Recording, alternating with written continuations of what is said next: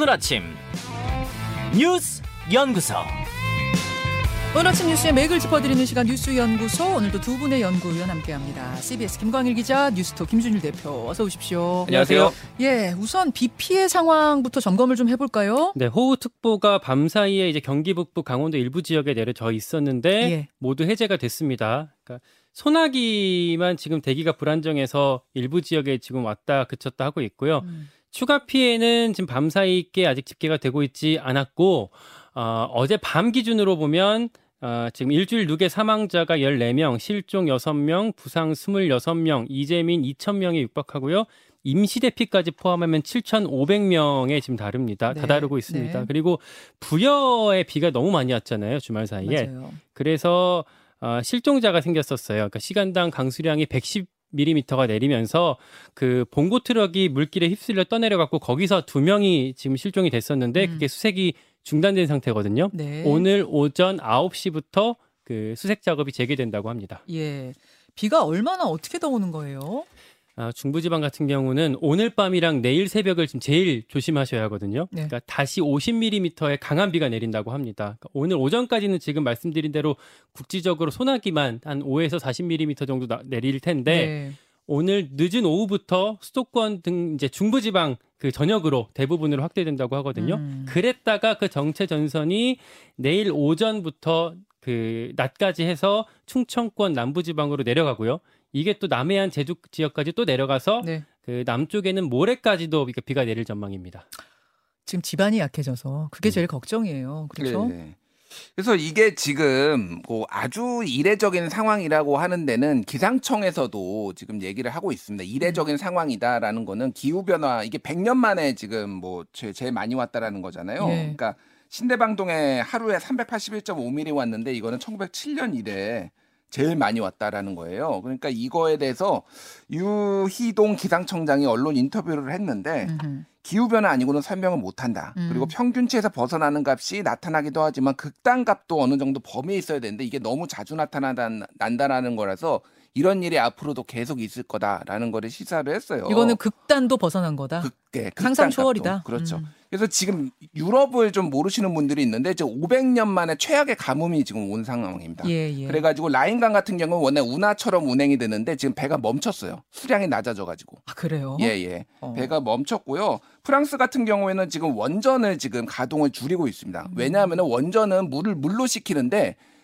뜨거운 물이 수량이 너무 줄어든데 뜨거운 물을 많이 방출을 하면 생태계가 교란이 된다라는 거예요. 아, 예, 예. 그러니까 이제 뭐 지금 원전을 줄이기도 하고 이탈리아에서도 지금 평소보다 이 미터 포호강이 포호강이 이 미터가 낮다고 그래. 강수량이 십 퍼센트만 평소보다 와가지고. 그 이탈리아에 있는 그 강이. 예, 그러니까 예. 유럽이 지금 난리가 났다라고 보면 되고 최근에 네이처 기후변화에 논문이 하나 실렸는데 어저께 예. 나온 겁니다. 그런데 지금 병원성 질환, 댕기열, 간염, 폐렴 이런 것들이 오십팔 퍼센트가 기후변화 때문에 더 인간에게 악영향을 끼치고 있다라는 연구 결과도 나왔어요. 그래서 음. 이게 정말 인류의 어떤 생존을 위협하고 있는 문제다 이렇게 말씀드리겠습니다.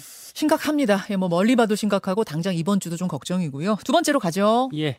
작심회견 이 차전. 예, 국민의힘 이준석 대표의 그야말로 작심 기자회견이 금요일 오후에 있었죠. 네. 후폭풍이 상당합니다. 이번 주 내내 아마 이 뉴스가 가장 뜨거울 수밖에 없을 것 같습니다. 지난주 토요일 날 했었던 기자회견 내용부터 먼저 짚고 가야 될 것 같은데요. 네.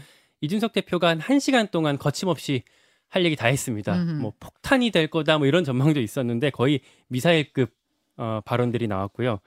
뭐 윤석열 대통령이 저를 이엑스엑스 저 엑스엑스라고 부른다더라. 음. 그런 사람을 대통령 만들겠다고 열심히 뛰었다. 이런 식으로 윤석열 대통령을 직격했고요. 지난번에 언급했던 뭐 양두구육 뭐 이런 얘기들을 또 언급하면서 사실상 전면전을 선포했습니다.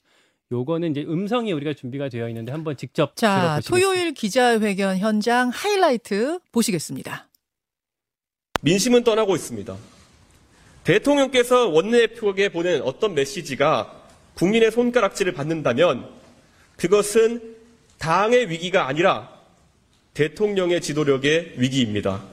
양의 머리를 흔들면서 개고기를 가장 열심히 팔았고 가장 잘 팔았던 사람은 바로 저였습니다.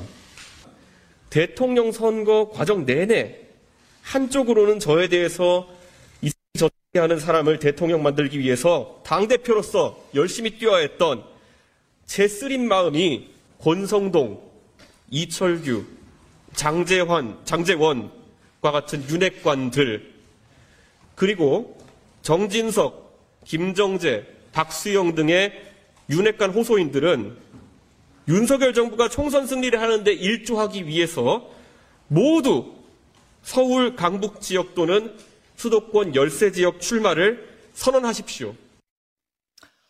예, 뭐 지금 정말로 짧은 하이라이트만 보셨는데 음. 모두 발언이 한 이십 분이었고 삼십칠 분 정도, 그렇죠? 또 뒤에 기자회견, 일문일답도 있고 격정에 육십이 분이었습니다. 그리고 마지막에 들으셨던 게 윤핵관들은 뭐 어디 수도권 열세 지역으로 출마하십시오, 뭐 험지로 출마하라 이런 얘기인데 어, 그러면서 실명들을 공개를 했어요. 예. 사실 이준석 대표의 대척점에 누가 있는지에 대해서는 뭐 기자들은 이렇게 듣는 게 있어서 알고는 있었지만 이렇게 공개적으로 언급하기는 어려웠거든요. 그렇죠.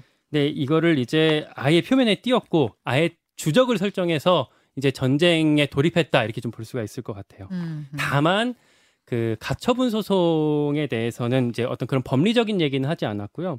징계 빌미가 됐었던 성접대 의혹에 대해서도 뒤에 이제 질의응답 시간에는 이제 좀 이렇게 간접적으로 확인했었는데 크게 거론되지는 않았습니다. 그리고 여기에 대해서 주말 사이에 대통령실 국민의힘 반응을 좀 봐야 될 것 같은데 네.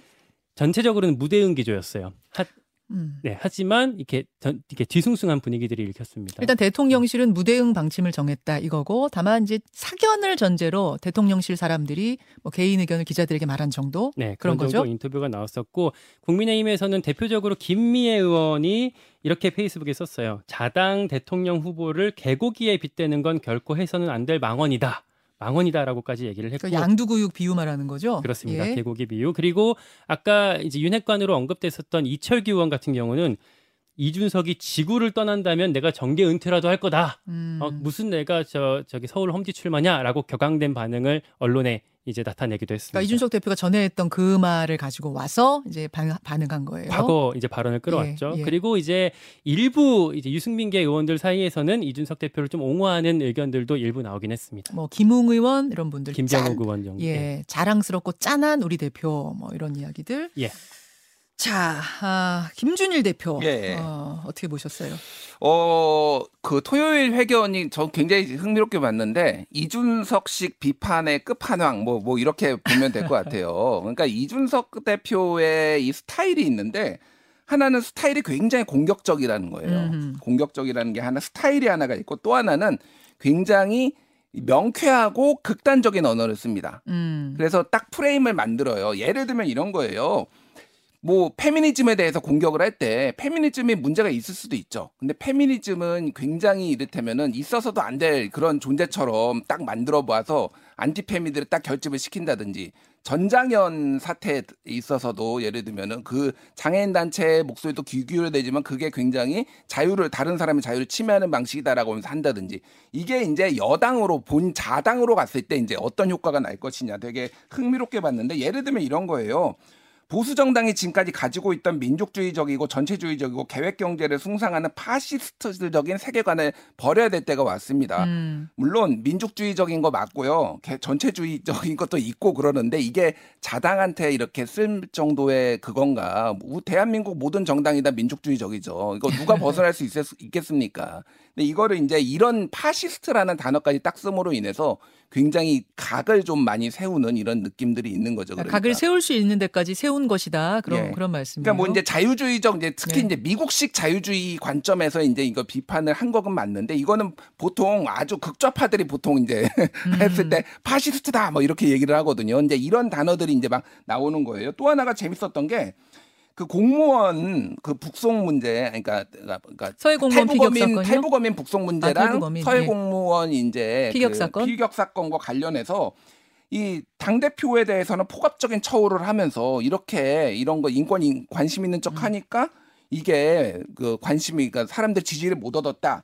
북풍을 일으켜 세우던 과정이 순탄하지 않았다. 근데 이 북풍이란 단어는 야당이 나서는 나라거든요. 그러니까, 그러니까 굉장히 이게 각 좀 단어가 굉장히 날이 섰다라고 보면 될 것 같고, 사실 이거는 그냥 사람들이 이거에 대해서 공감을 못하니까 그런 거지. 이준석 대표 징계 때문에 설마 이게 이 뭐 탈북어민 북송 사건이 공감 못했습니까? 여론조사가. 그러니까 이것도 조금 자기중심적이죠, 어떻게 보면. 그냥 약간 굉장히 흥미롭게 봤는데 음. 이거에 대해서 반응이, 그래서 김병욱 의원은 아까 전에 이 대표는 먼저 온 미래라는 표현을 썼어요. 예. 그러니까 굉장히 먼저 왔다, 왔다라는 거는 지금 우리에는 없는 미래의 가치다라고 해서 이 가치에 주목하는 사람들은 지지하는 사람들이고, 김미애 의원은 어떻게 대통령의 계곡에 비유하느냐 해서 소위 말하는 싸가지 없음에 사람들이 싸가지론에 좀 더 이제 집중을 하는 거죠. 근데 사실 싸가지론에 집중을 하면은 이준석 대표한테 말리는 겁니다, 이거는. 그러니까 이, 이 내용에 대해서 좀 더 비판해야 되는데 그런 부분들이 상당히 이제 흥미로웠고요. 지금 여론전 시작한다는 거거든요. 오늘부터 이제 방송 시작하고. 지금 이 모든 예. 이야기는 밖에서 문 밖의 음. 대기실에서 이준석 대표가 듣고 있습니다. 잠시 후에 인터뷰 직접 예. 할 거예요. 예. 예. 이준석 대표 저 곧 들어오니까 물어보시고요. 예. 굉장히 흥미로운 거는 이제 오늘부터 여론, 그러니까 언론 인터뷰하고 그리고 온라인 플랫폼 만든다는 거거든요. 예. 그거는 본격적으로 예전에 홍준표 대표가 청년회권 만든 것처럼, 근데 예. 지금 잘 안 안 돌아가고 있으니까 본격적으로 지금 하고 십칠 일 가처분 신청 이후에도 음. 어떤 결론이 나든지 계속 가겠다, 이런 거를 좀 볼 수가 있고, 아까 얘기했지만 대통령실 지금 개편 얘기까지 나오고 있는데 그 부분은 지금 거의 개편을 안 하는 걸로 나오고. 그러니까 금요일까지만 해도 뭐 김대기 실장도 바뀌고 음. 뭐 다 다 바뀐다 이런 식이었는데 지금 지금 다시 나오는 얘기는 김대기 시, 비서실장 그냥 간다는 거고, 음. 그렇죠? 홍보 라인 정도 바뀌는 거예요? 홍보 라인도 완전 교체인지 아니면은 김은혜 전 의원만 홍보 특보로, 홍보 특보로 합류하는 건지 이것도 명확하지 않은데, 어쨌든 오늘 중앙일보 단 그 기사 제목이 재밌어요.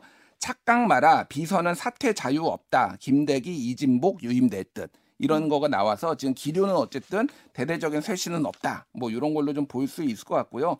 지금 비대위에서는, 주호영 비대위에서는 이준석 대체제를 지금 찾으려는 음. 그런 뭐 움직임들이 있다라고 하는데 그게 얼마나 효과적일지 그것도 봐야 될 것 같아요. 청년의 목소리를 모을 예. 대체제. 그러니까 워낙 이제 이공삼공이 많이 이준석하고 같이 연동돼서 움직이다 보니까 예. 근데 지금 이 상황에서 그게 가능할지 조금 회의적이긴 합니다. 예. 사실 이제 금요일, 아, 토요일 기자회견 있고 나서 당내 반응들은 많이 나왔죠. 그런데 국민 여론은 어떤지 저는 상당히 궁금해요. 그 부분은 이제 아마 여론조사를 통해서, 또 지금 듣고 계시는 많은 국민들이 보내주시는 문자 뭐 이런 걸 통해서 우리가 확인할 수 있을 것 같은데, 샵 일이일이 휴대폰 문자 메시지 열려 있고요. 그리고 유, 유튜브 김현정의 뉴스쇼 유튜브 채널 지금 방이 열려 있습니다. 그쪽으로도 보내주시고요. 레인보우로도 의견, 질문 마구 보내주십시오.